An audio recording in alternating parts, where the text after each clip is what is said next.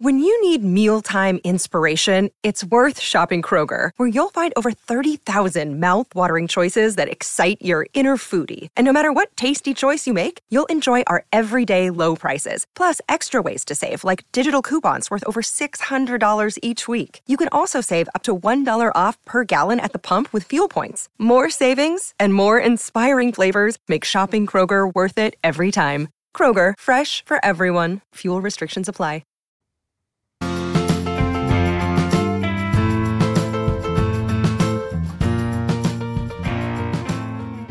Welcome to Pharmacy to Dose, the Critical Care Podcast. And I'm your host, Nick Peters. And wherever you are and however you are listening, thank you. And as always, QXMD is going to lead into our episode today. QXMD builds mobile solutions that drive evidence based care in clinical practice. So check out Read for easy access to research personalized for you. Calculate for over 500 easy to use decision support tools and learn to earn CME online in minutes per day. Try them today at qxmd.com slash apps. Again, that is qxmd.com slash apps. Over the past few months, I think you know, by far and away the, the most requested topic um, has been some sort of a, a COVID 19 kind of themed episode um, you know, figuring out where we stand now that you know some of the dust is settling from our the early pandemic days. So, this episode is going to focus on just that. And so lucky to be joined by uh, two amazing guests, Dr. Uh, Mitchell Buckley and recurring guest, uh, Dr. Amy Dzierba, to um, provide some updates in COVID 19 pharmacotherapy. Um, now, most of the episode is going to kind of focus on, on three things here. So, no, we're not going to be um, rehashing hydroxychloroquine or azithromycin. Um, we're going to focus on tocilizumab, corticosteroids, and anticoagulation. And there's going to be a little bit of like a, a grab bag or what I like to call potpourri section um, kind of at the end. So, Dr. Amy Dzierba is a clinical pharmacist in the medical ICU at New York Presbyterian Hospital, Columbia University Irving Medical Center. Uh, she completed her undergraduate work and doctor of pharmacy degree at the Midwestern University School of Pharmacy. And thereafter, Dr. Dzierba completed her PGY1 pharmacy at Grady Health System, followed by a postgraduate year two pharmacy residency in critical care at the University of Washington Harborview Medical Center. Dr. Dzierba is a panel member of the NIH COVID 19 guidelines don't worry, we'll definitely be talking about that, um, as well as an author on the um, Surviving Sepsis Campaign COVID 19 guidelines. She's an active member of the Society of Critical Care Medicine and the American College of Clinical Pharmacy. Now, Dr. Mitchell Buckley earned his PharmD from the University of Iowa College of Pharmacy. He completed his PGY2 training at the University of Arizona and currently serves as a clinical specialist in the MICU and the PGY1 RPD at Banner University Medical Center Phoenix. He has been involved in helping shape COVID response and treatment strategies in the ICU as part of an interprofessional team last spring with a focus on anticoagulation. So, Amy and Mitch, appreciate you both joining me today. How are you doing? Hi, Nick. Doing great. It's a pleasure to be here again. Thank you for having me. Nick, doing great. Uh, it's definitely an honor to be speaking with everyone today. I think it's going to be great. And to be honest, we have a few things to cover. So I think uh, we'll save a little bit of the small talk for the end and we'll kind of get going here. Um, so we'll start off kind of talking about tocilizumab here. So, Amy, what led us to look into using this as a treatment for COVID 19? Was it something related to its mechanism of action, or was it something different, maybe more random, which it feels like some of our treatment options have been in the COVID era? Sure, that's a, really great question, Nick. And um, I think I first have to be remiss if I didn't just start off by saying there were a lot of drugs that were dusted off and used in COVID 19 initially uh, during the uh, initial surge of the pandemic. Uh, and we've learned a lot more. And so I, I think this is so great having this episode and diving into some of the literature that we know specifically around tocilizumab. Uh, so I think, as everybody probably knows on this call, tocilizumab is a recombinant humanized interleukin 6 receptor antagonist. So, very early on in the pandemic, COVID 19, especially in the severe forms, was described as a cytokine storm, and I'm, I'm using my air quotes when I say cytokine storm, uh, that really just indicated a severe disturbance in the immune system, causing very high levels of inflammatory markers, including tumor necrosis factor and many of the interleukins, especially interleukin 6. So, because of this, tocilizumab was pr- proposed as a potential treatment for those severe COVID 19 cases because of the presence of this cytokine storm. You would be blocking the deleterious effects of one of those implicated cytokines, IL 6.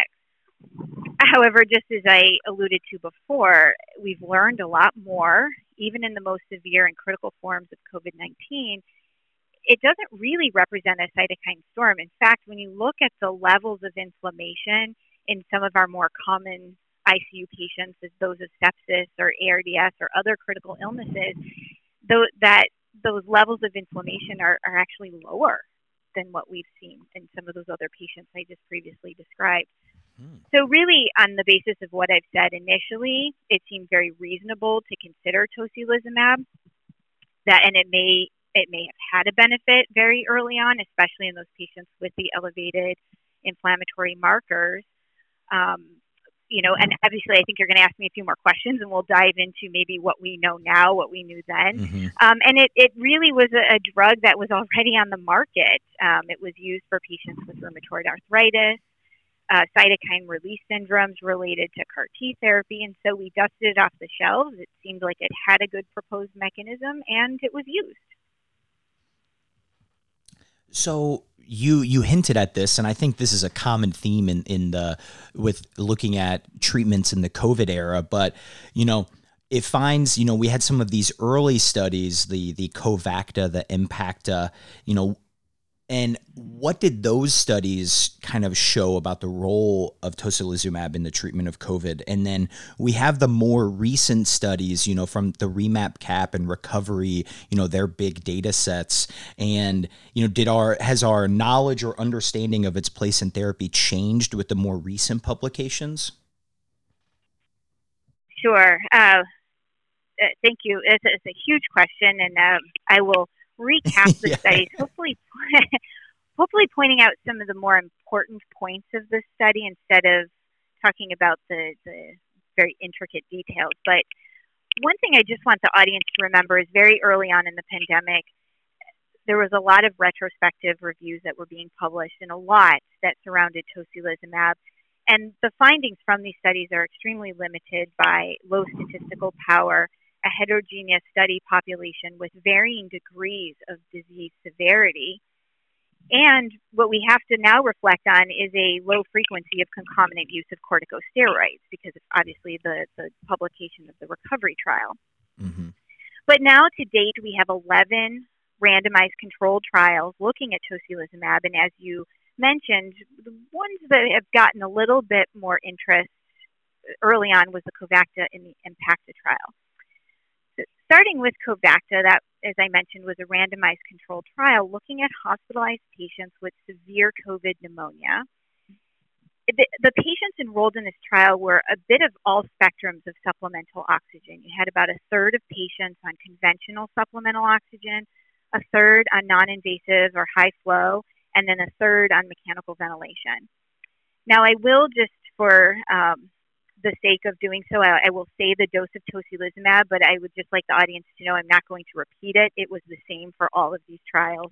It was 8 milligrams per kilogram times 1 to a max of 100 milligrams, with some of the studies offering a second dose and some not. Now, with the Covacta trial, patients were treated on a median of 11 days from the time from symptom onset to randomization, so a little bit longer than what we're going to see with some of the, the next trials. Uh, this was done primarily in Brazil, and so remdesivir was not available at this time, so no one received remdesivir. And what's really striking is less than 50% of these patients received concomitant corticosteroids. You had about 36% in the tocilizumab arm and 55% in the placebo arm. Their primary endpoint was clinical status after 28 days, and they used that seven point uh, category ordinal scale, of which they didn't find any difference. Some important findings that we saw from secondary outcomes was that those patients who received tocilizumab had a shorter time to discharge and a shorter time in the ICU, uh, but no difference in mortality. So we're starting to see some, okay, maybe there's some, some signals here. So then we, we turn to the EMPACTA trial, which again is hospitalized patients with severe COVID pneumonia. Uh, they did, however, this is very important with this trial, they excluded patients on non invasive ventilation and on mechanical ventilation. So, in essence, you could call this trial a pre intubation trial. Uh, about 64% of these patients were receiving conventional supplemental oxygen and they were on the hospital ward. Another important point of this trial is that it was they selected these patients who were considered high risk minority patients. The patients received tocilizumab a median of eight days after symptom onset, again, a little bit longer. Mm-hmm. Uh, but now we see that 88 per, oh, about 80% of the patients received corticosteroids and about 50% received remdesivir. Now, their primary endpoint was either intubation or death, which was significantly reduced in the tocilizumab group compared to those in the control. However, there was no difference in all-cause mortality. So again, you can see what we're doing is we're building here. We're mm-hmm. seeing uh, more concomitant therapies, uh, a faster time to give the drug, and we're starting to see better outcomes. So then a big splash with REMAP CAP. It was an international adaptive platform open label trial. We're going to focus now on critically ill patients that were enrolled in this trial uh, who were admitted to the ICU and receiving respiratory or cardiovascular organ support. Key exclusion is more than 24 hours since ICU admission, or if there was death was imminent, uh, and uh, a lack of commitment to full support. If these patients were severely immunosuppressed, and that included neutropenia, or had an ALT five times the upper limit of normal. We see a high rate of corticosteroid use. 88% of patients received corticosteroids. Of course, this came this, tri- this trial was completely done after the publication of recovery. Uh, and their primary endpoint was organ-free support. Patients who received tocilizumab experienced more organ, or sorry, more free, sorry, more days free of organ support uh, within the first three weeks. So we saw a median of 10 days versus no days in the control arm. And here we start to see mortality difference. Significantly different was 28% in the tocilizumab arm and 36% in the control arm.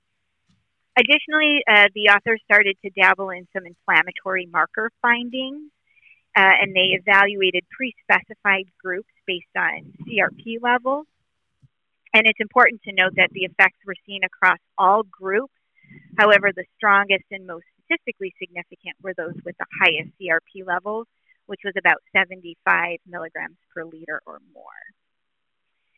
And then we're still awaiting a final publication. It's still in preprint, but we have some results of the recovery trial, which again, we're looking at the same kind of trial design. It's an open label platform uh, in which case hospitalized patients with suspected or confirmed COVID 19. Uh, the patients had to uh, be within 21 days of enrollment from that main platform treatment randomization and also had to have um, hypoxia and a CRP level of 75 or greater. Here you see a little bit of spectrum of, of baseline oxygen use. About 45% patients were on conventional supplemental oxygen, 41% on high flow or non invasive, and only 14% on mechanical ventilation. We see 82% of patients receiving corticosteroids, and this truly was the largest study to date, over 4,000 patients. Mortality was lower in the tocilizumab. We have about 29% versus 33% in the control arm. And we also saw that among those not mechanically ventilated at baseline, a reduced risk of mechanical ventilation or death in those patients receiving TOCI. So a lot of information I just spilled out to the audience. Mm-hmm. So if you wouldn't mind, I'm going to recap and maybe give a little bit of a bottom line here. I love that. so where, what, how do we take all this in its totality? How do we mm-hmm. digest mm-hmm. it? And where might we use TOCI in our, our patients suffering from COVID-19? Well, I first, I, they have to be hospitalized and they have to be patients who are rapidly progressing. how do we define rapid progression? Well, it's probably somewhere in the middle of that three day mark where somebody's going from conventional supplemental oxygen to either high flow or admitted to the ICU mechanically ventilated. If you look at the REMAP cap, it was about 1.2 days with an interquartile range of 0.8 to 2.8. The recovery trial was a median of two days with an interquartile range of one to five. So I think if you were going to be a little bit more liberal, mm-hmm. you might define rapid progression within a five day period. If you were being a little bit more restrictive, you might say two to three days. But again, I think the commonality here is just that rapid progression. Then I think it's going to be up to the individual to decide whether or not they're going to say plus or minus looking at inflammatory markers. I think they mean different things to different people they also, uh, an inflammatory marker in somebody on the ward versus the ICU might mean different things. But a couple other salient points are that it should be used in combination with corticosteroids. I think that's pretty evident uh, from the data that we, we see where we don't see a difference with low use of corticosteroids, where now we do see a use in rapidly progressive patients on steroids. I also think a single dose is appropriate um, in terms of using a second dose, we, we don't know much about the effects of that second dose, especially on adverse effect, effects, since most of the patients only received one dose in a lot of these trials. Um, and I think we're going to wait a lot of future studies because we have a lot more combinations that are out there that may inform us that another combination is better or another one might be worse. Yeah, it sounds like that makes it really hard understanding like from the early data when people aren't getting some of the standard of care treatments like corticosteroids i think it may have blunted true responses or enhanced what we thought other you know we thought other drugs were great and maybe not as much. I think it makes interpreting some of these studies and understanding when it happened in like the covid timeline a little more kind of challenging. Absolutely so you you hinted at kind of talking about the inflammatory markers and and that we may or or may not depending on the provider or patient that we may not do that now, when we use like tocilizumab for like cytokine release syndrome, for example, like a lot of times we're getting those routine labs like IL 6. So, you know, we'll kind of leave the larger institutions out of it where they're probably doing those labs in house. There's turnaround time. And so there's going to be less less questions from that. But for our smaller institutions that, you know, maybe those are send outs, is there logistically is there going to be any real benefit in in having those drawn if they're not going to be back for, you know, 2 to 3 days anyway?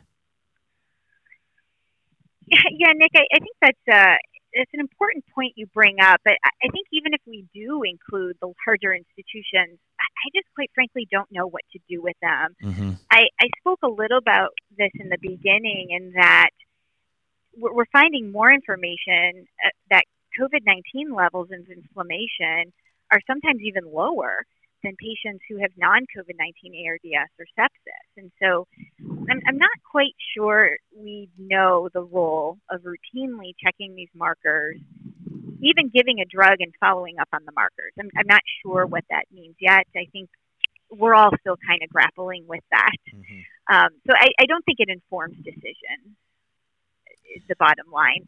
Uh, I think I already said in terms of the C reactive protein, um, there's a lot of heterogeneity between the assays uh, between one institution and the next. So how you look even across the country and make a decision on a CRP level um, is pretty hard from that perspective.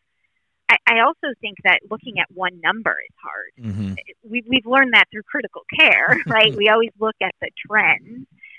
So if I have a level of, of 80 in a patient, but that came down from 100, that means something very different than somebody who now has a level of 80 and came from 20. Mm-hmm. So I think you did a an amazing job of kind of summarizing where we think ultimately with the data that we have now and i guess that's probably a disclaimer with all of this covid stuff is you know we're recording this in early april and i feel like every couple months there's something that gets published or released that that um, makes us rethink um, some of our things here. So, just an FYI for those who may be listening a little bit later, um, we're recording this in early April. But you did a great job of um, kind of saying in those who are those patients who are rapidly progressing, you might consider that. So ultimately, you know, you mentioned um, some of the adjunct therapy they should receive, but ultimately, like you know, what what other treatment should these patients receive, and what are maybe some other special considerations with tocilizumab? Are there any patients that you think um, this might cause more harm than benefit, and we should avoid doing it despite what's happening with their symptoms? Yeah, sure. Uh, just as any therapy, every patient has to be thought of on an individual level and, and think about the risks versus benefits. Uh, I do believe, though, that TOCI should be used in combination with corticosteroids. Combining it with other therapies, I, think, is less clear right now in the literature, but I, I think that there's pretty strong evidence to suggest the corticosteroids and tocilizumab is a, a good combination per se. Uh, you know, tocilizumab is known for causing neutropenia, and it did seem to cause that in some patients. In fact, some studies excluded patients who were neutrop- neutropenic, but it didn't always translate into an increased rate of clinical infections. But just as we, you know, in the infectious diseases world, everybody looks at infections differently, how they're measuring it, how frequently, and it, it sometimes is a, a clinical decision and, and sometimes subjective.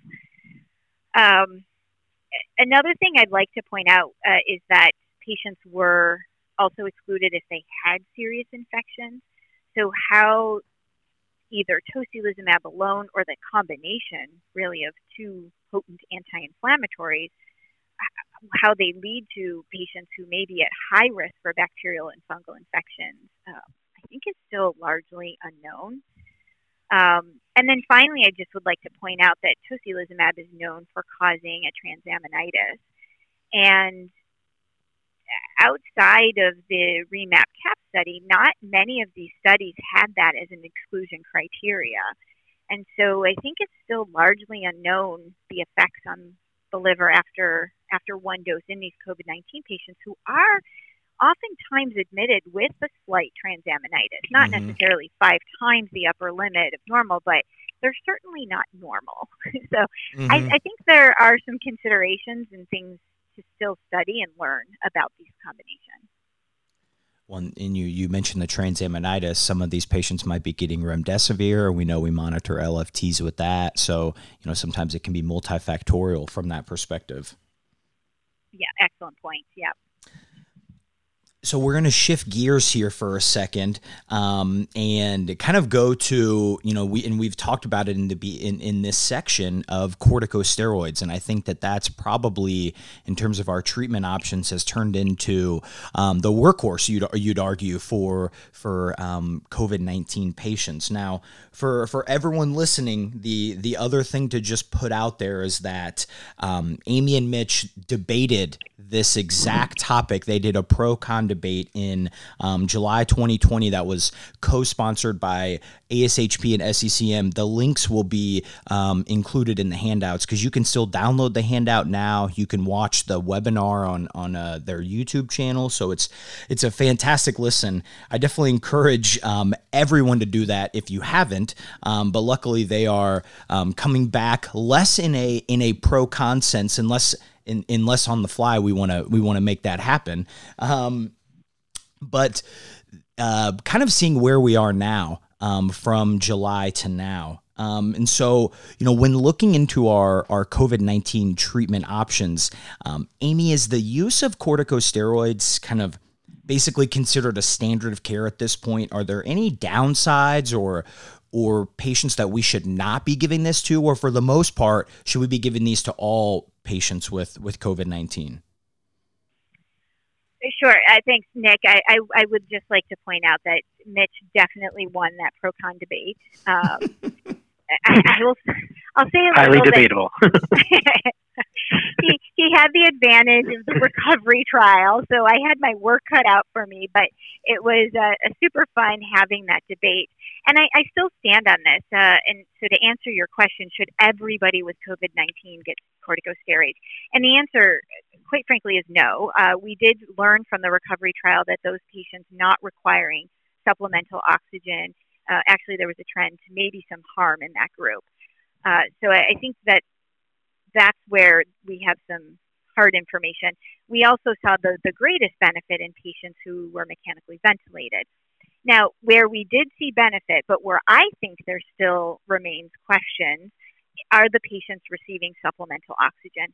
The recovery trial authors did not uh, give us any insight as to what level of supplemental oxygen those patients received. And since that compromised almost two thirds of the study population, it would be kind of interesting to see if there were any subgroups in there that that may fare better. For example, uh, somebody with multiple risk factors on very high high flow settings probably would would have a, a, a better um, or have a better response to the steroids than let's say a very young person with no comorbidities on two liters of nasal cannula.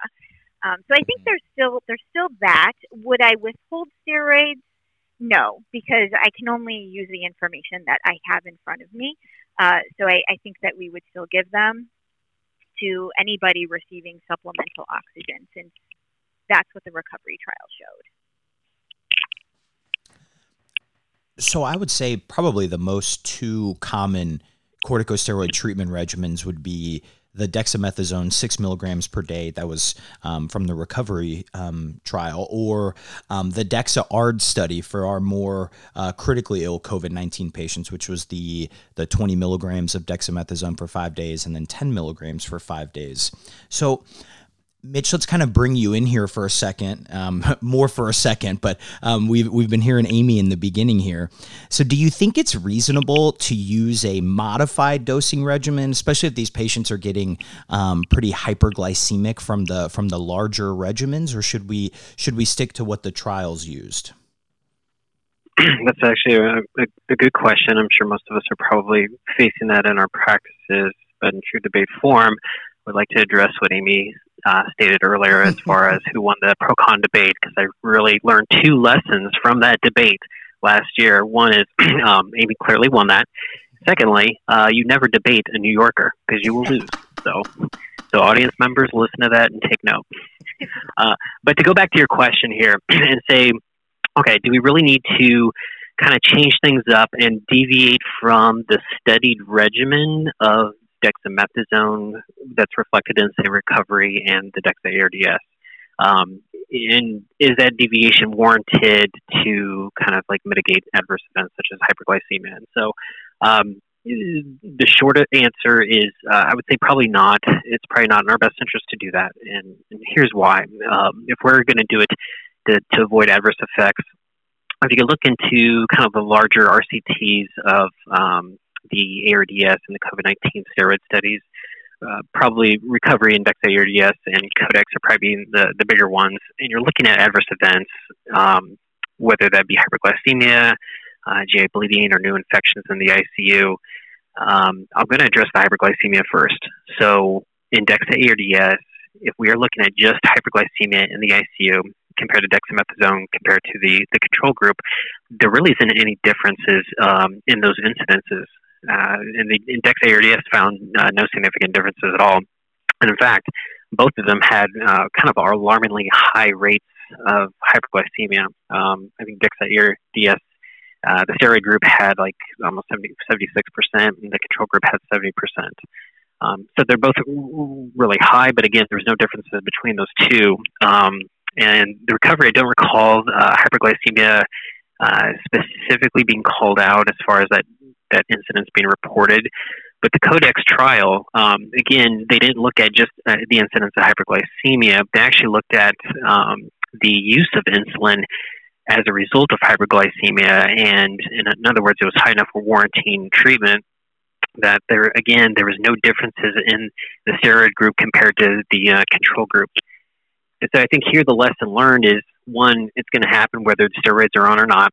Clearly, it can increase your risk of, of experiencing that, but given all the other um, things that are kind of going on in the ICU population, I mean, hyperglycemia is probably uh, commonly seen in a lot of our practice that we do today. So, so is there enough, uh, I guess, uh, information to say, yeah, we should deviate from those regimens? Like I said, the, the, the short answer is, is no, because clearly we saw a, a strong signal of benefit.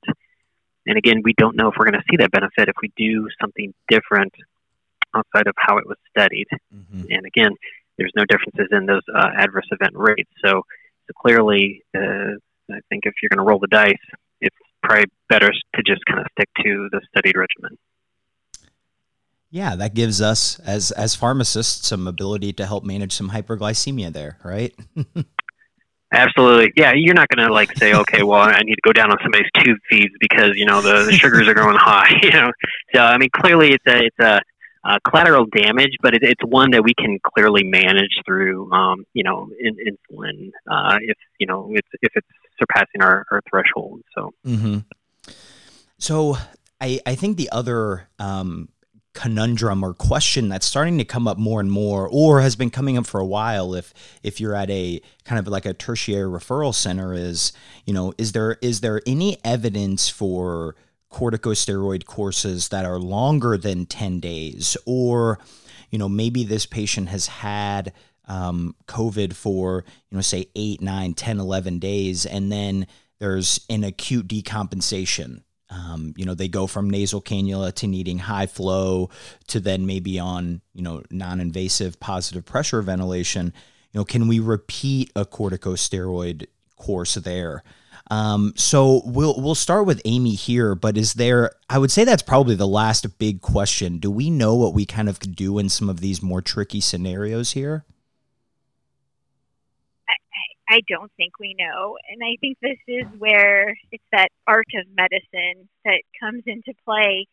Um, it, it's really tough because you're at the bedside of these patients, like you just described, someone who's maybe sitting on the floor for 10 days on high flow.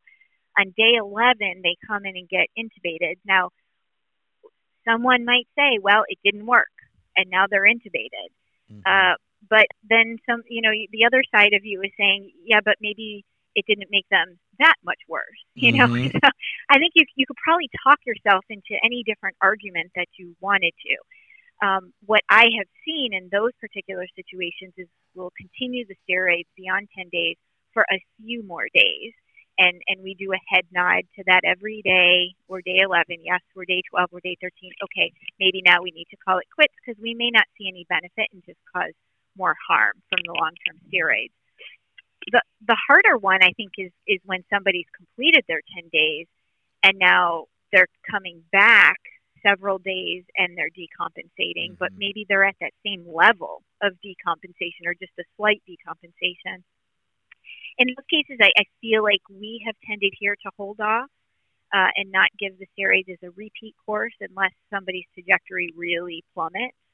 But again, I think it's it's uh, it's taking each patient individually um, and and recognizing the limitations of the, the void of data that we have and, and trying you know in the best interest of what we think might be good.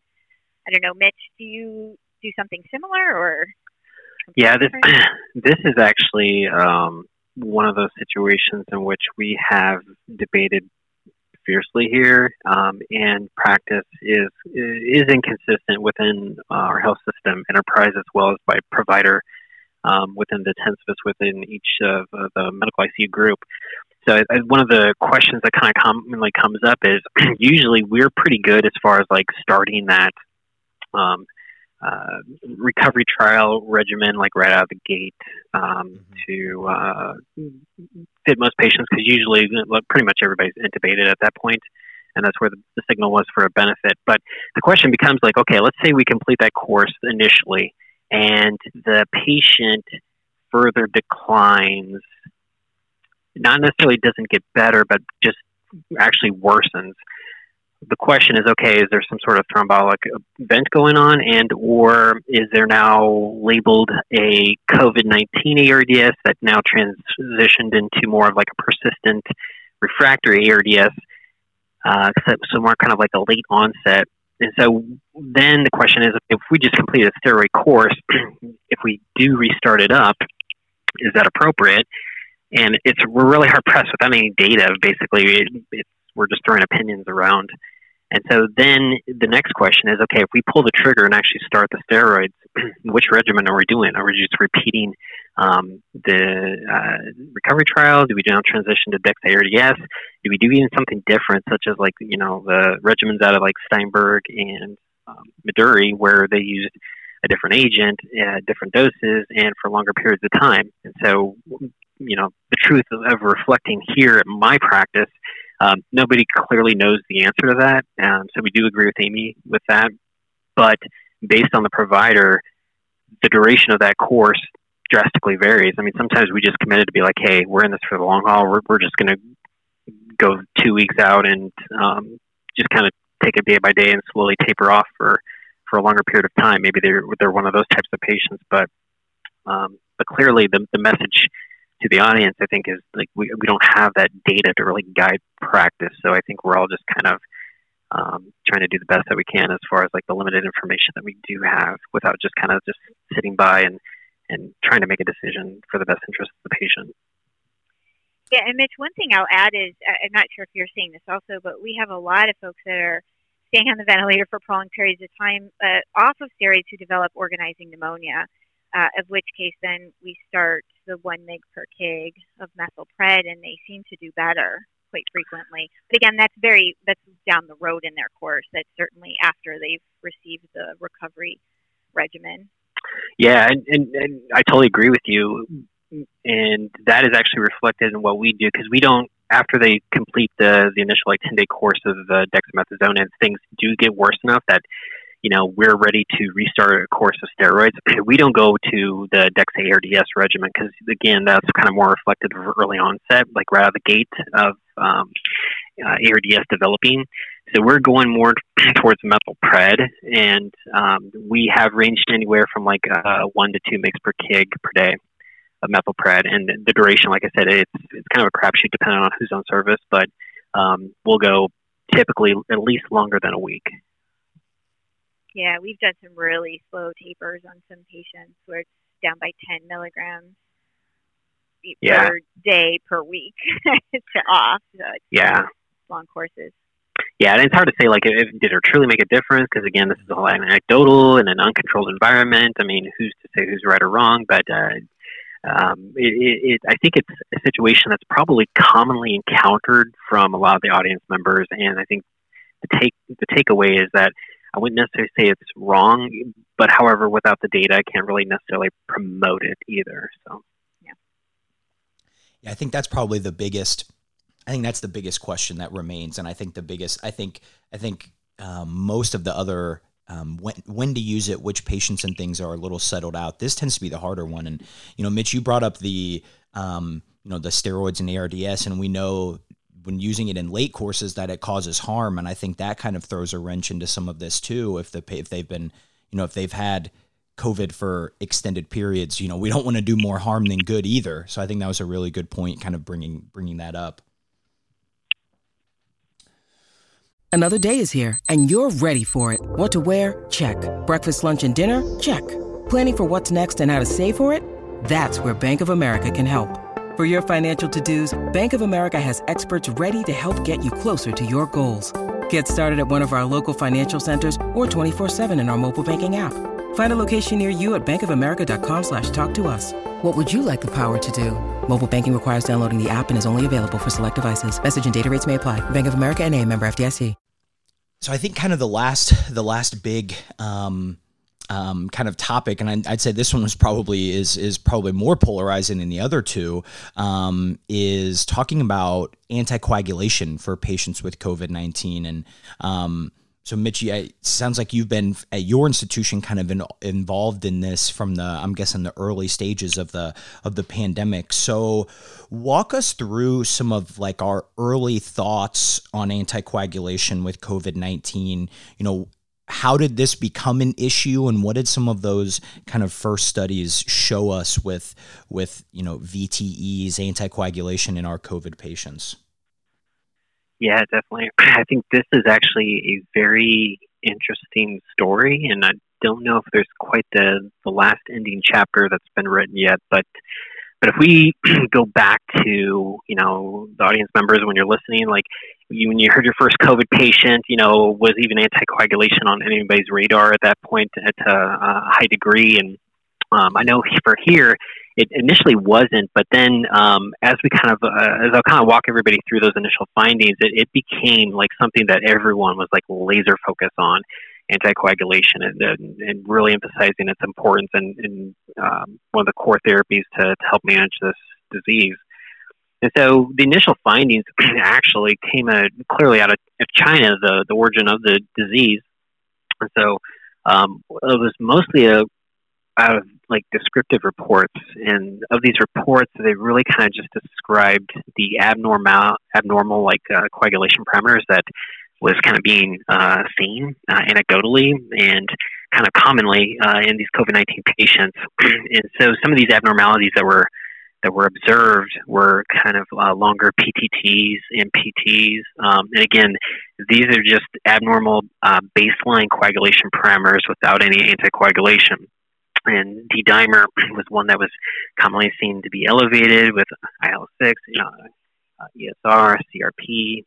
Um, then actually, what's interesting is Lancet actually published a report, uh, 2020, and they they basically summarized that there was a higher risk of death in COVID patients if they had an elevated D dimer at admission, and uh, elevated was kind of defined as that threshold of uh, greater than a thousand. Uh, they also did find some other covariates that were associated with a higher risk of death, but the D dimer really kind of came on to the radar scene uh, after that publication and it's actually one that I will mention that at least at Banner Health, um, or at least my institution, Banner University Medical Center Phoenix, um, that's one that we actually would kind of help us kind of determine who we're going to like at least dial up on mm-hmm. um, prophylactic doses. And so I'll get into that uh, into the weeds of that a little bit later. But but that was something that really kind of came about as far as like okay, there's something funky going on with these coagulation parameters, uh, but we really don't know what to take away from it. And so, really, all it is is just an abnormal lab. Um, but then, after that, more reports started coming out that there was actually an increased risk of thrombosis risk, and thrombosis being arterial as well as venous. And so now this is where the rubber hits the road. It's no longer just an abnormal lab; it's an actual increased risk of an adverse deleterious event. And so, uh, the incidence of VTE in COVID ICU, um, in the ICU patients were was actually higher than what we would normally see uh, from historical rates, uh, considering like pre-COVID. And this was actually even despite uh, prophylaxis.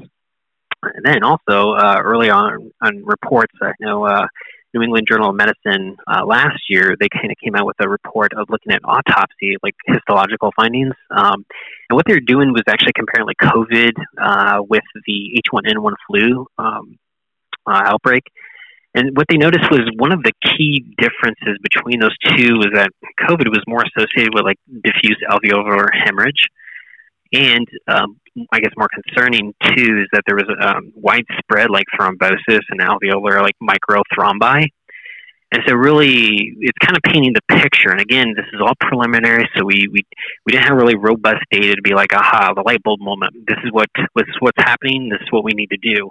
But but from the pieces of the puzzle that we had at that time, and again early on, was that abnormal labs were happening there was a, a, signal suggesting that there was an increased risk of arterial and venous thrombosis, and that was corroborated by the fact that maybe we're not even detecting it because of that microthrombi um, and those rates of uh, uh, thrombosis that was seen on, on autopsy studies. And so again, this is kind of the initial findings that we saw um, probably last spring to even summer. And so that kind of begged the question as far as like what you're asking, Nick, uh, thoughts on anticoagulation now uh, in COVID nineteen, and as far as like strategies, um, I think one of the big things that we, we kind of learned that VT prophylaxis was uh, clearly better than no prophylaxis in COVID uh, patients, and that was actually shown to uh, improve outcomes. And I think these findings were based on some uh, studies, but also there was um, consensus based on some of those reports, but also experts really promoting the use of VT prophylaxis Um, and I know you're probably scratching your head. You'd be like, wow, this is, again, not like a huge earth shattering practice changing moment of prophylaxis better than no prophylaxis. But, but you have to recognize the fact that, you know, take ourselves out of your respective bubbles and probably the audience members uh, being in the United States, that that's standard of practice. With this pandemic, it was reaching all corners of the globe. And so you have to also understand that not all of those regions um, uh, uh, different countries, you know, adopted VT prophylaxis as standard of care. And so, really, this was a, a really earth-shattering moment for some of those uh, uh, practices. That be basically sending the message that if nothing else, I mean, if it's not part of your routine practice, at least in the COVID patient, uh, they should at least have VT prophylaxis at a minimum. And so this is kind of one of those things that really kind of shed the light to, to be like, okay, th- this needs to be the standard care globally, not just in um, certain uh, pockets or uh, countries around the globe. There's also one of the other things that kind of came out that really had us scratching our heads as well, and that was the concern of the quote unquote higher VT risk in COVID patients, even despite VT prophylaxis being on. And so this was actually um, kind of worrisome because basically it was kind of sending the, the message, even though it's not based on robust data, that should we be doing something more than just doing our standard of prophylaxis dosing mm-hmm. that we commonly adopt, particularly like even in the ICU. And so, um, based on early reports, there's actually some countries, um, the U.S. being one of them, and I think it was Netherlands and France being some other countries that adopted the practice to actually dial up the prophylactic dose from what we commonly use today um, to kind of like an intermediate intensity. So not quite full anticoagulation, but kind of middle of the road, regardless of whether you're using heparin or low, low molecular weight heparin. Um, and again, um, the the concern with that is that those practice changes were based on some of these anecdotal re- reports. And again, I'm going to emphasize not robust data. And more importantly, there wasn't any data specifically in COVID patients. Well, now as we're kind of like neck deep in the pandemic, November of last year, the UK published their NICE guidelines, and in that, they actually came out and stuck their neck out a little bit and said they, uh, there should be consideration. So, in other words, they were suggesting that a quote unquote intermediate prophylactic dose uh, should be considered in patients on advanced respiratory support. So, in other words, i.e., patients on invasive mechanical ventilation. So, so as a uh, reader of that guideline, I mean, you could even say like the the average ICU COVID patient then would quote unquote qualify mm-hmm. for that kind of intermediate dosing strategy. So what's kind of also interesting is later last year is um, there was a, a, nice review article of kind of like experts of the mm-hmm. um, Journal of American College of Cardiology, and they actually came out in the uh, uh, JACC Review article, and they actually came out and said uh, they recommend VT prophylaxis. Um, as most of us probably did early on, they were recommending low molecular weights over unfractionated, and that was just predominantly to preserve PPE equipment. Uh, and again, assuming if there's no contraindications. Um, they also, furthermore, kind of uh, again took some liberties as far as suggesting uh, to extend the prophylaxis. So, in other words, rather than just continue it while they have risk factors in the hospital, post discharge from the hospital to to continue that prophylaxis, whether it be in the form of a, um, uh, a DOAC or a low molecular weight heparin after hospital discharge, um, even up to uh, as far as like 45 days. So a month and a half prior, after you're out of the hospital, to continue prophylaxis. Now, again, this statement wasn't based on any uh, data. Um, it was pretty much kind of extrapolated from some other acutely ill uh, comorbid states. So again, they were taking some liberties to do that. And and again, think of what we knew back then and what I just talked about as far as what we knew with the lab abnormalities, the autopsy findings. I mean, it probably wasn't as far fetched as we probably think it is as of today. So again, some people, some of you listening probably are adopted that practice. I can say that we did. Uh, clearly, that has changed since then. But uh, but again, we were just trying to, in the fog of war, come up with some sort of strategy as far as like what is the best interest of the patients, considering that we what we knew or what, at least what we thought we knew of um, the coagulation uh, issues in specifically in COVID nineteen. And then uh, we kind of stumble across another uh, potential strategy, and that's more therapeutic anticoagulation. And so, uh, you know, there were some observational reports, again, not robust data, that suggested, not clearly defined uh, lower mortality and improved outcomes with full anticoagulation over prophylaxis. So, again, not necessarily the most robust data, but again, observational uh, non-interventional reports that suggested, okay, if you're using full anticoagulation in these patients, it might be advantageous, particularly from a uh, mortality standpoint. So, so I know I talked quite a bit, so I'm just going to highlight everything we went through.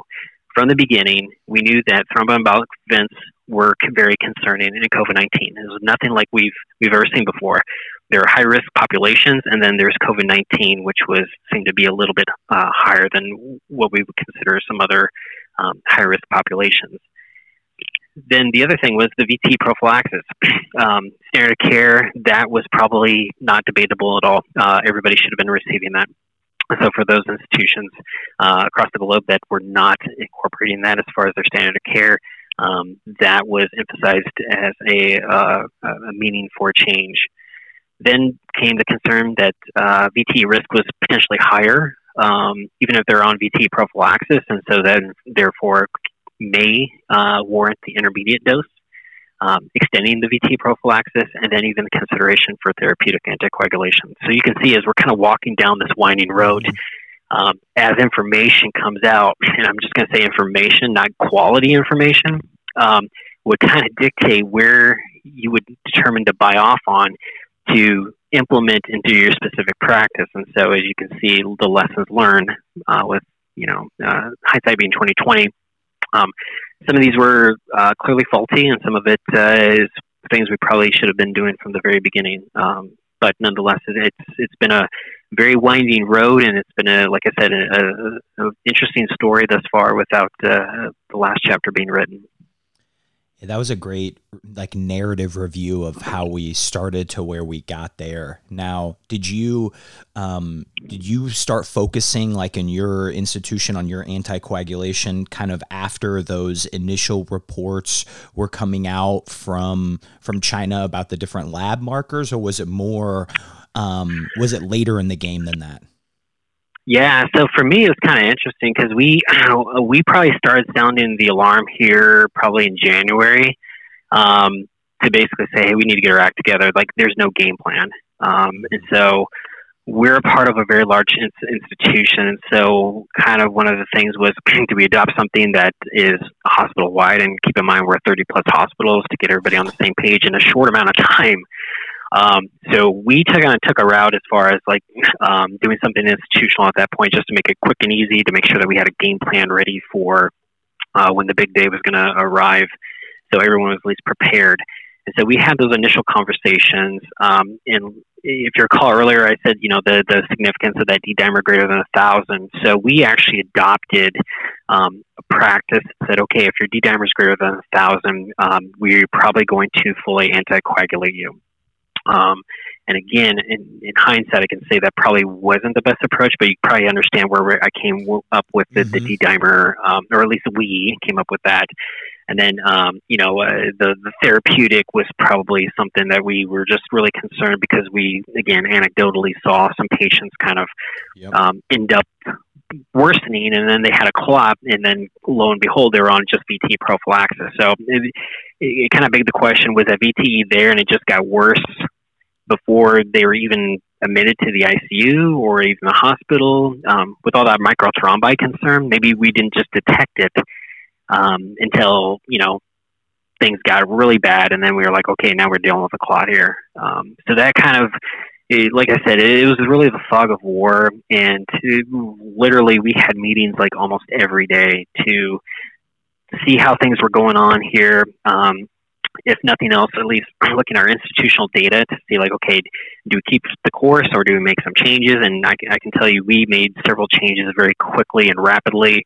And uh, pharmacy was very much involved in those conversations, but also we were the boots on the ground, kind of making it the ch- yeah. changes happen. So if there was something to be happening, um, and we saw providers kind of deviating from what we thought was going to be kind of our script scripted protocol for anticoagulation, um, you know, we quickly acted to inform those in, individuals and, and to make sure that there was at least a standard of care uh, here in our organization. So it was it was controlled chaos at best. I don't think you're you're alone in that. I think it was you you, you we only have it was not great data, but it was the only things we had. So I don't think you're alone in that. And for those listening, trying to create things for 30 hospitals when you have one probably large academic medical center to the small 100 bed rural access hospital and everywhere in between it is uh, challenging is probably the understatement of the year um, in terms of getting all those on the same page Oh yeah, definitely. so when you say intermediate dose, just to clarify, does that mean we'll kind of focus on like our low molecular weight heparins, like like enoxaparin, for example? Is that kind of doing like intermediate being like 0.5 mgs per kg Q12? Is that doing like the trauma dose of the VTE? Is it is that kind of up in the air in terms of what intermediate is? Just that it's higher than prophylactic, like the our standard prophylaxis. Yeah, so so what uh, what we did here was at least for low molecular weight heparin, um, rather than doing like the mg per kg, you know, Q12, mm-hmm. uh, we essentially just halved it. Um, okay. Did one mg per kg um, daily, and I know that that is actually um, reflective in some of the studies that have now since have come out. Clearly, we didn't have that information back then, but um, we were clearly shooting at the hip and I know that some uh, information did come out that um, in some of these studies that there are intermediate uh, doses that they use, uh, for example, like the uh, multi-platform RCTs, the, the REMAP CAP ACTIV and the ATTACC. They they did define um, at least enoxaparin as you know a, a mil- up to uh, a milligram per kilo per day. And so again, that it wasn't a one size fits all, and there could be some little deviation um, but I'm sure that that's probably true in, in actual practice and outside of the RCTs as well. So, so on dis- in December of 2020 specifically December 22nd the the NIH funded the ACTIV trial um, they kind of had a press release that kind of stopped the critical care world for in for a second that basically stopped enrolling critically ill patients in this trial due to the potential harm um, that was identified by the independent oversight board. And this was basically testing therapeutic anticoagulation or not. So, from that, do we have any further insight yet into the actual harm that was identified specifically related to ICU patients in this in this trial? You know that that is a great question. Uh, so with this press release, and again, just to make sure we're all on the same page, this was from the preliminary, and underlying that preliminary unpeer-reviewed data, uh, in which the um, data uh, governing bodies uh, determined that the that the juice wasn't worth the squeeze. So in other words, the risk was uh, potentially outweighing the benefit, and this was determined from some um, uh, surrogate um, a priori uh, markers that they were determining, looking at like efficacy and safety. And so, of that, you have to understand that, that uh, this came from the collaboration of the three RCTs, the multi-platform uh, uh, RCTs that came out. And so, of these trials, the, the question that they're really trying to answer here was the uh, circling around the domain of anticoagulation. And so, really, what was the optimal anticoagulation strategy in COVID 19 specifically?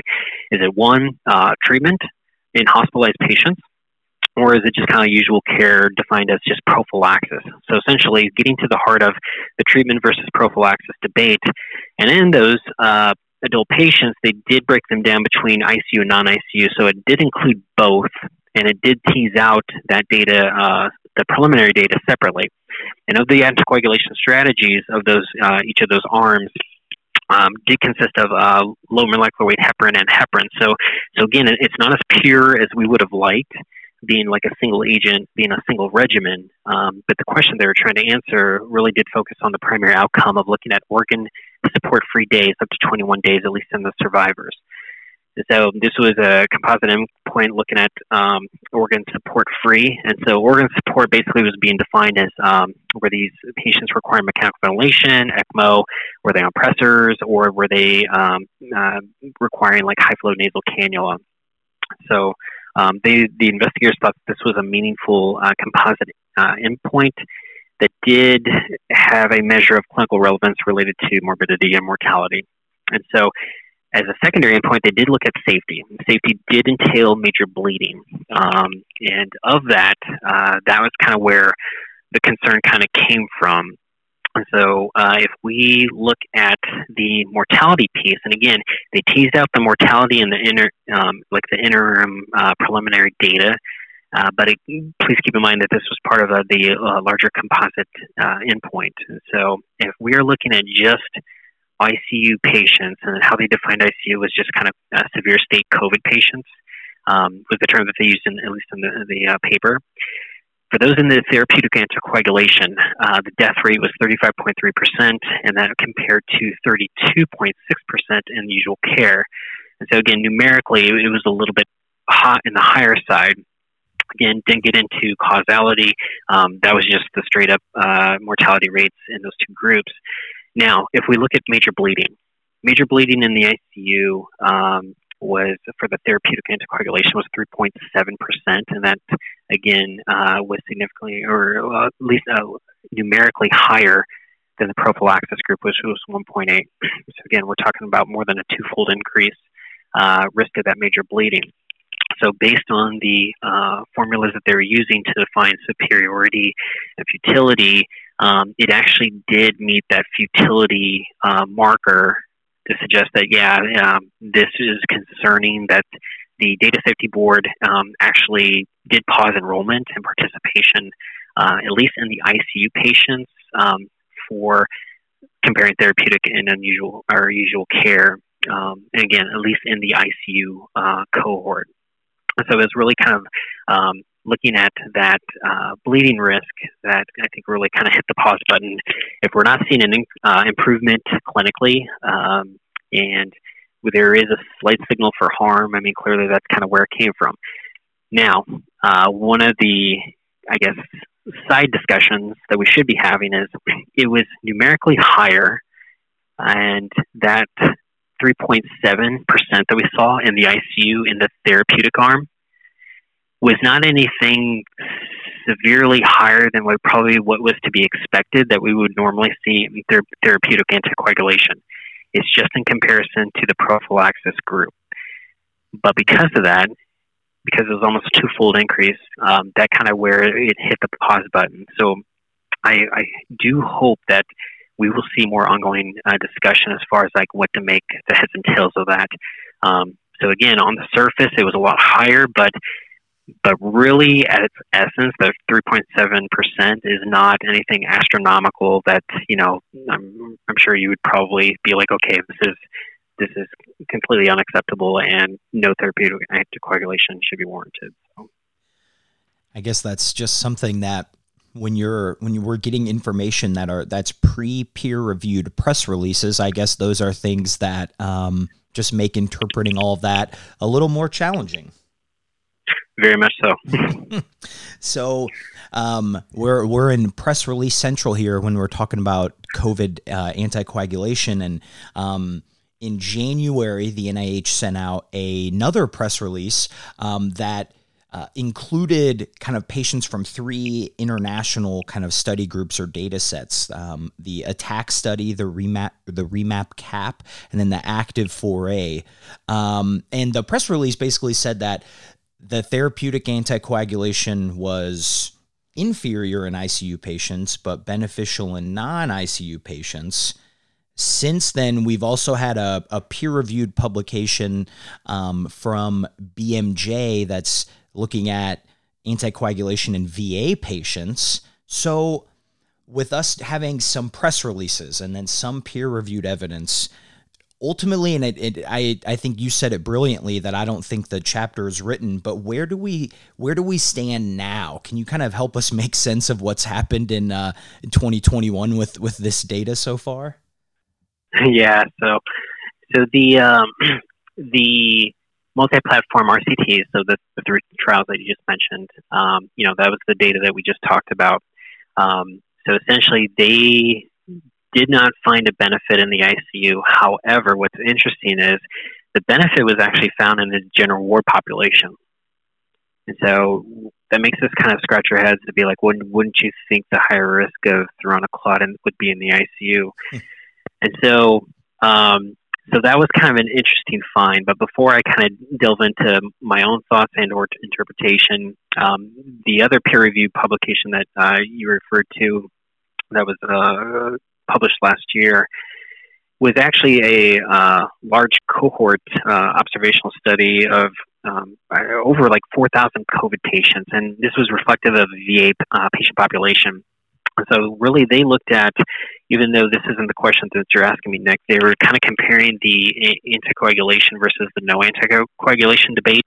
Um, but however, to kind of cut to the chase, they actually did look at ICU data um, of anticoagulation uh, post hoc, and they also did find and did report. And again, this is post hoc analysis that in the ICU that there was no mortality benefit, but they did find it in the general ward. So again, this is corroborating what we saw in the multi-platform RCTs, where the general ward patients were the ones to reap the benefit from anticoagulation and not necessarily from the ICU. So this is where it gets really messy.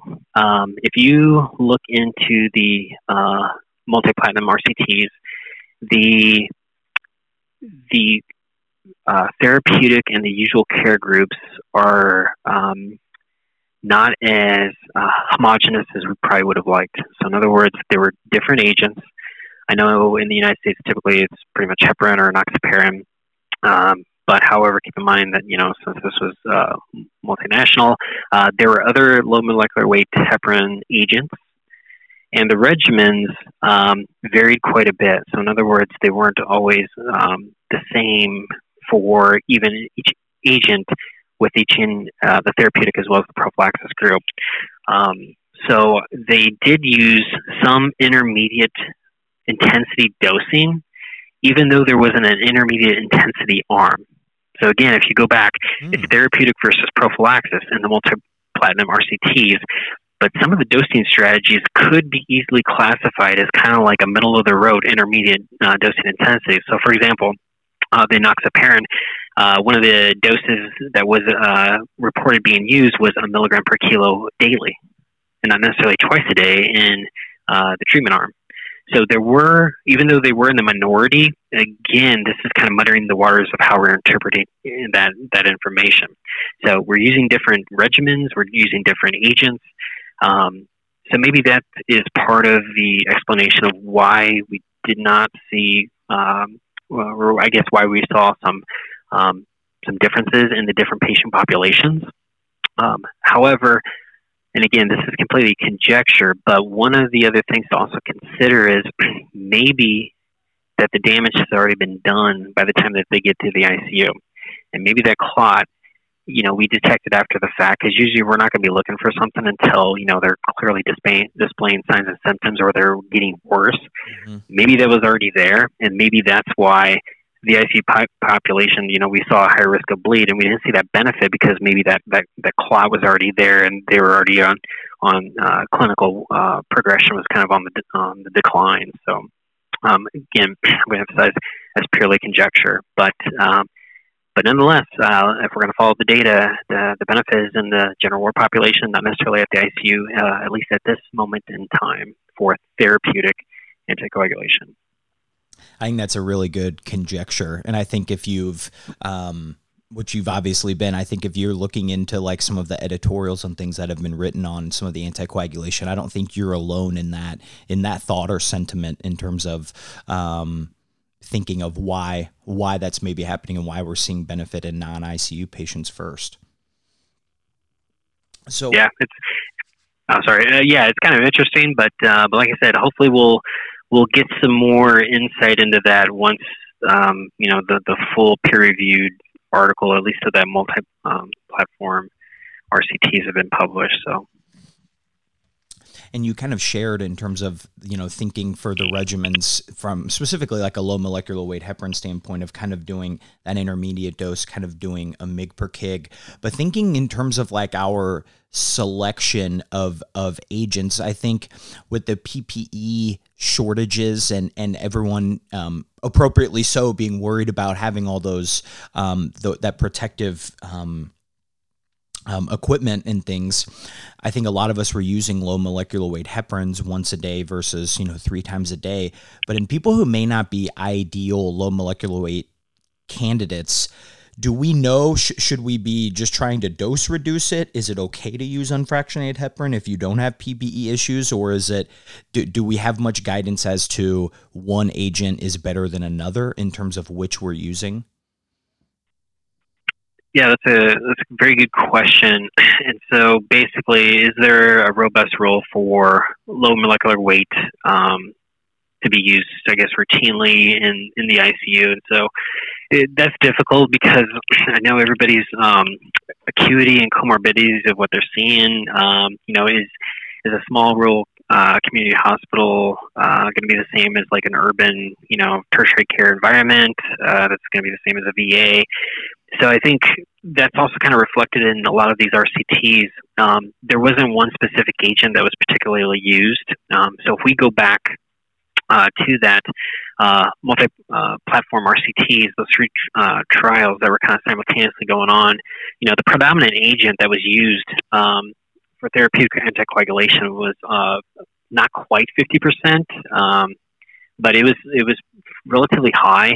Uh, the information that was not reported was how much of that was being used actually in the ICU, and so it, it, remains difficult to say.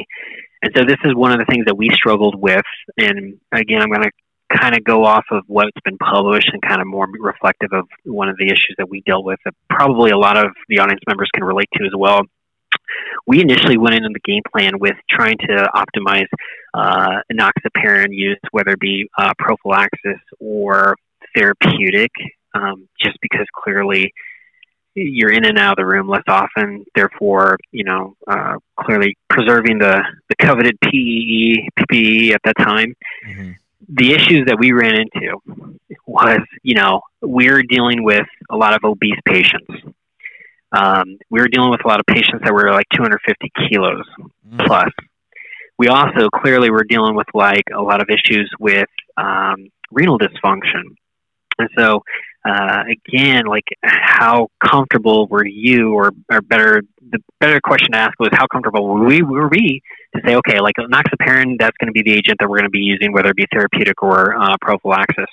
And we, we just were not as comfortable. It was more convenient, but clearly the trade off was, uh, again, we're kind of flying blind, at least therapeutic, with all those other mm-hmm. comorbidities, whether it be weight and renal dysfunction. At least we kind of knew, or at least thought we knew, where we were at from an anticoagulation standpoint to really optimize care based on the lab parameters that we're able to, to, to draw from. So we're using anti-10As for um, our heparin infusions. Um, prophylaxis was kind of a toss-up. I mean, if there really wasn't any other compelling reason of, you know, um, contraindications or other concerns of using low, low molecular weight heparins. I mean, we would try to do that uh, more often than not, but clearly the vast majority of these patients um, were going to have some sort of issue that was going to throw a wrench in the equation to be like, okay, the the gauge on our comfort level is kind of off the charts, and so we really wanted an agent that we we were not going to be committed, at least for any issues of bleeding, but also you know for the efficacy as well. Um, so that's kind of the stance that we took. We we initially came out of the gate thinking, okay, enoxaparin is going to be the way to go, um, but clearly a lot of our patients we just were not comfortable, especially like therapeutic, to to go down that road. So. Mm-hmm. Well, that was in in terms of uh, with as murky of the waters as anticoagulation and COVID is, that thank you so much. I, I think there's a lot of, of insight that a lot of people gathered from that. So um, I, I loved that. Now, for completeness sake, I think, you know, we'll still kind of cover a couple more of our of our other COVID nineteen um, interventions or treatments, and um, maybe we'll just get a, a quick couple couple sentence or one liners from you all of where we kind of stand with these, um, which would be convalescent plasma and then remdesivir. So, Mitch, I'll kind of let you take the lead and discuss the use of plasma. You know, should we still be using it in inpatients and things like that? And then, um, Amy, we'll kind of switch gears to you for kind of a quick uh, remdesivir update as to where we are now with with those two agents. I think a lot of us are using more um, in the earlier stages of of the COVID pandemic. Yeah, so I'll, go ahead and uh, get started off with the the plasma. At least we we had used it sparingly. Um, we didn't consider it like a like the core tool that we're using to help manage these patients. But I would say, like with the data that we have now, you're going to be really hard pressed to you know use a widespread, at least with the publications um, out of JAMA and New England Journal of Medicine uh, earlier this year. That the the data is not really overwhelming to support its use, and so really we very very sparingly use it uh, here now. So. I would say the the, the takeaway is probably it's it's probably not going to be your your cornerstone treatment strategy. Yeah, and in terms of remdesivir, we've seen such a evolution of that also in the at least the surge in New York City. It really was only available uh, through research protocol, and then there was um, the approval, which we had a little bit more access to, but that was all allocated by the government. Uh, but trying to use it in most people, because that's that's the one agent we have to hang our hat on. But I, I don't think there's any major role to initiate an ICU patient. Uh, I believe there should be a consideration to complete the therapy if it started prior to somebody coming in the ICU and perhaps getting intubated. Uh, certainly continuing on the path of a short course treatment, which would be five days as compared to 10 days. Uh, I think maybe there's been a little bit of discussion. Initially, folks were really hesitant to give remdesivir to patients with reduced creatinine clearances or on some sort of renal replacement therapy, but there's been a number of observational retrospective studies demonstrating maybe not harm in those patients. I think the same vehicle we see in voriconazole that um, we use quite frequently in mm-hmm. patients with renal failure. So, um, but I don't think there's much more that's been published on this agent. Yes, I I great summaries. I completely I agree on all fronts there. Now, Amy, I, I, hinted at this in your as we were kind of as I was reading your introduction, um, but you have um, been involved with both the NIH and the Surviving Sepsis Campaign COVID nineteen treatment guidelines. So before we kind of briefly talk about the guidelines themselves, what was the experience like being involved with with writing and participating in these guidelines in a in a social distancing world because there's probably times where you know you would have reconvened at you all would have met at SCCM and done probably a large table like um, meeting talking about some of these things. So I'm guessing there's less in person, but with the Zoom eras, I'm guessing there may have been trade offs of more interactions and things. So take us take us behind the scenes a little bit of how that was because I think that's always just so fascinating and foremost, I, I am extremely privileged and honored to have been part of both of the guideline development. Uh, I, you know, I reflecting back when I was in pharmacy school, I never would have thought this, you know, pandemic would have happened and these opportunities would have come up. Um, I, I feel like I'm just a small little cog in a very huge wheel uh, with both of these guidelines. Very, uh, um, very smart, multidisciplinary group of people, and I think we all draw upon each other's strengths uh, when we're evaluating the literature and we're coming up with recommendations. Uh, yeah, it's very true. It's it's at some points our Zoom calls, at least for the NIH panel, will be 50 plus people.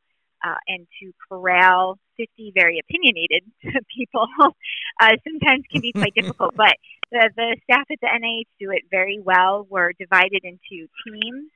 Uh, so each team comes up they're we're a bit more specialized within our team. So um, I'm of course in the critical care group, and we're able to dissect the literature a little bit differently than perhaps Team Two, which is focused on inpatients but not ICU. So I think it's a it's a it's a great mix of of how people come together and really have their talents optimized to to really in, in come up with a set of guidelines that people can use at the practical level. I think that's one big difference between the NIH guidelines and the SSC is that NIH really um, talks about how to manage patients at different stages of the infection. So from outpatients and then inpatients if they have uh, moderate or severe or critical illness, where obviously the SSC guidelines really focus on the care of the critically ill patient uh, and directly with COVID 19 and all other types of supportive care strategies that go along with that.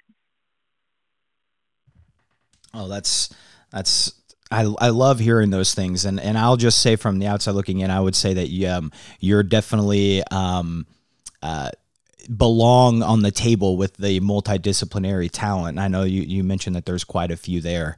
Um, now, what are some of now, and we'll kind of focus more on maybe some of the the meds or, or, interventions we've talked about today, or maybe about our ICU patients. But are there any differences to to highlight for the audience that are kind of between the two guidelines, where they may differ in a in a recommendation um, with some of our COVID nineteen um, interventions? Uh, yeah, gosh, that's a it's a really great question. It's hard to marry the two guidelines together because the way their rating system on the recommendations are, are just very polarizing. You have the NIH that is it's a combination of scientific evidence and expert opinion, and so there's a strength of recommendation, uh, and then there's the quality of evidence. So you'll see a like an A, B, or C rating, and then a one, two, or three for the quality. Mm-hmm. Um, and, and all of that is outlined at the beginning of the guideline, but that varies quite differently from the uh, surviving sepsis guidelines, which uses the grade approach, in which you have a structured PICO question and then a final list of recommendations, followed by the panel discussion and consensus. So I think they read very differently, but I will say that many of the members that are on the Surviving Sepsis Guideline are also on the NIH, and so we try to make them consistent as much as possible because we don't want to confuse people, especially when it comes to the care of the critically ill patient so more more methodologic differences than ultimately true differences in interventions or or um, like treatment interventions. That's right. That's yeah. Mm. Well, I, I really appreciate both of you coming on today. I think, you know, both of your insight and knowledge has just been incredibly helpful, even just for me, let alone the audience itself. So and we'll amy i'll kind of start with you and then we'll shift to mitch here. But what would you what would you both consider to be a couple important points to reiterate when thinking about kind of the treatment and and the care of these covid-19 patients? Well i'll start with uh, don't forget just the basic tenets of critical care medicine. Uh, i think we can get caught up in the wave of covid-19 and thinking about what's novel and what's going to cure these patients, but remembering the basics. And I'll just go back to fast hugs or fast hugs BID mm-hmm. very briefly, but all of that's going to improve our patient care also. And I think if we forget about those things, we're forgetting about some major, or we're potentially omitting major things that we can do to improve the morbidity and mortality of our patients. Uh, the second piece that I would say is just make sure you're reading the literature very carefully. Uh, there's a lot of publications. It's extremely overwhelming.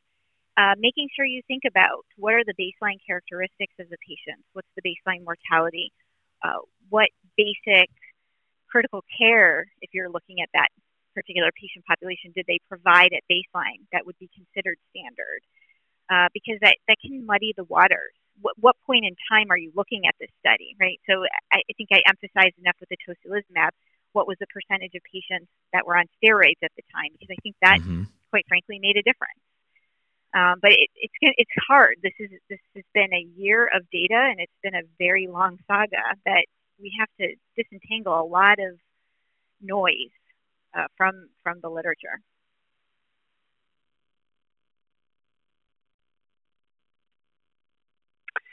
And I guess to kind of piggyback off what Amy said was, you know, the, the noise content is is extremely overwhelming. I mean, how many publications, for those of you getting table of content emails that you know come out that have something to do with COVID was just uh, it, it was was making me cross-eyed looking at it sometimes, and I'm sure some of you felt the same way. Which I can refer you to an op- awesome ophthalmologist to help that correct that uh, issue. um, but to me, the I guess here's something more pragmatic. You know, with a lot of that information come coming out, you don't want to be the first one jumping on that bandwagon, but you also don't want to be the last.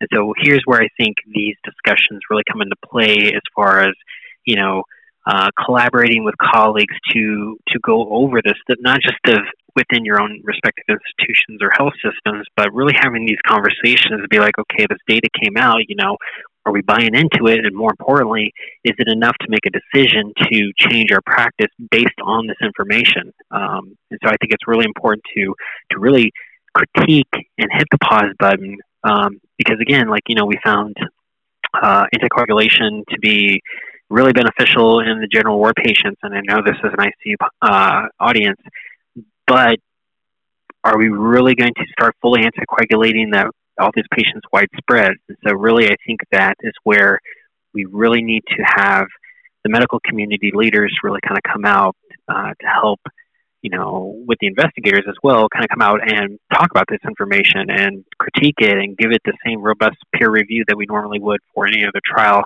before we kind of jump on that bandwagon um, and uh, really kind of adopt practices with uh, without doing our due diligence. So, words of wisdom there. I hope everybody was listening. That um, now, Mitch, if anyone is has looked at your um, Twitter bio, it, it, mentions not only an Iowa, an Iowa Hawkeye, but a, a college football addict and MLB junkie. So I have I have a two part question here. A, are you are you doing okay after after Iowa and Luka Garza's performance in the tournament? And are you just in heaven right now with the start of the MLB season getting going? Uh, the first part is a part of me died that day in which they lost, um, but I I can live with that.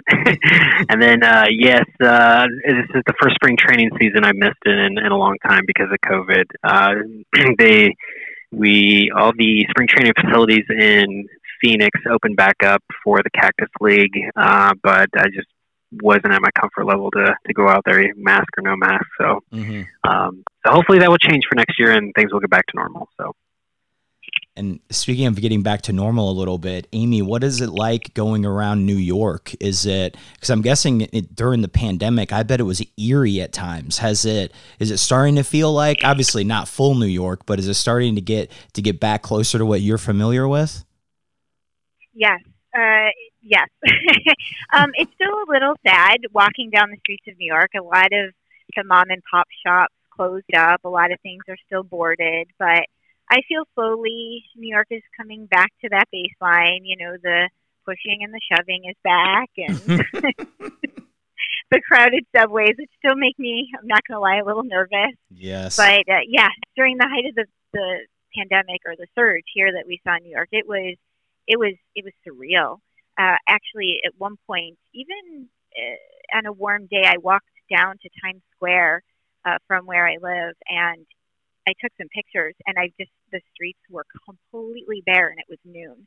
There wasn't a soul on the street. There wasn't a car on the road, and it was so eerie. And even I got this one picture of um, one of the gift shops in the middle of where all the Broadway shows are, and it says it's some phantom gift shop, and it's all boarded up, and it was like I was like, you know how a picture can just say a thousand words. Mm-hmm. mm-hmm.